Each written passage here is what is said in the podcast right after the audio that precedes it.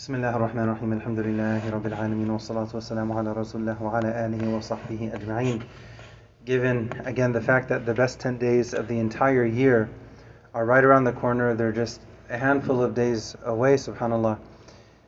We can take some key action items, we can take uh, a balanced approach as it relates to this incredible opportunity directly from some of the ayat that we actually just heard in prayer. So if we look at the ayat, the verses that we heard from the end of Surah Al Ahzab, from the ayahs that we heard, the first one, Allah makes it very clear. Allah tells the believers, don't be like those who annoyed Prophet Musa.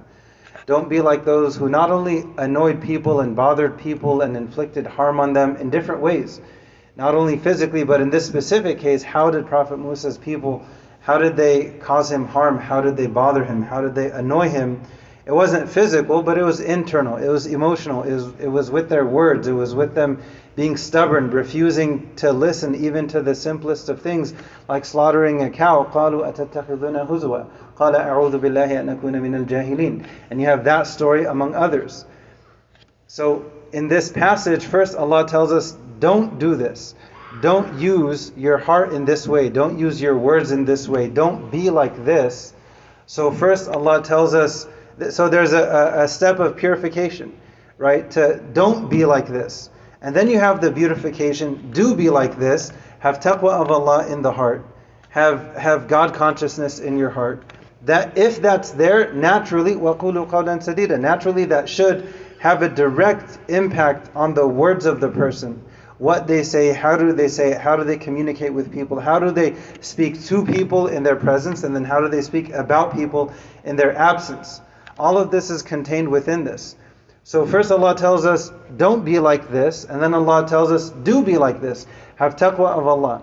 If that's there, then that should naturally impact your tongue. That should naturally affect your words. So if a person, if they go and they just make all kinds of remarks and they offend people and they make offensive comments and, and they don't even realize it themselves, in reality with Allah, how can they assume that they're a person of taqwa? Now they'll claim, of course I'm a person of taqwa, but Allah is telling us, okay, well here are some of the indications. And one of the most important ones is that of the tongue.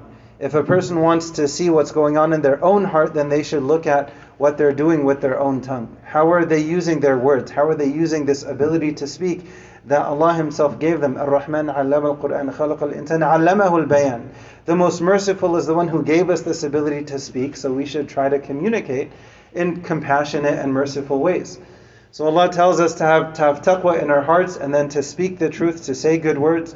If we do that, that should impact our limbs, that should impact our deeds and our habits.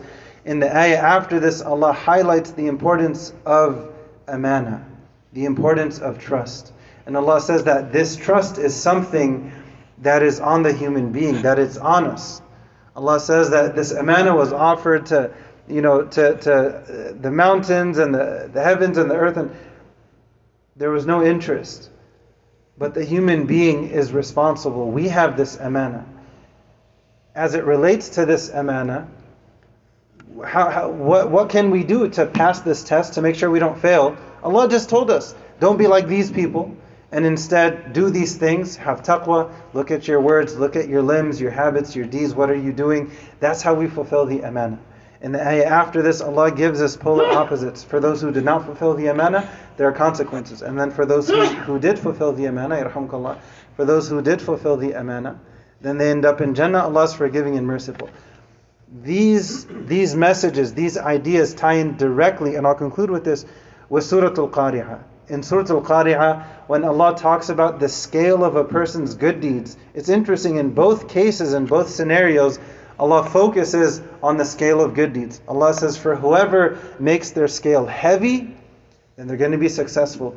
And again, regarding that, that same concept, that same scale of good deeds, and whoever's scale is light, then, you know, may Allah protect us and there may be hell to pay, literally in this case. So, how can I try to make my scale of good deeds heavy in general, especially regarding these 10 days? How can I avoid having a scale that's light?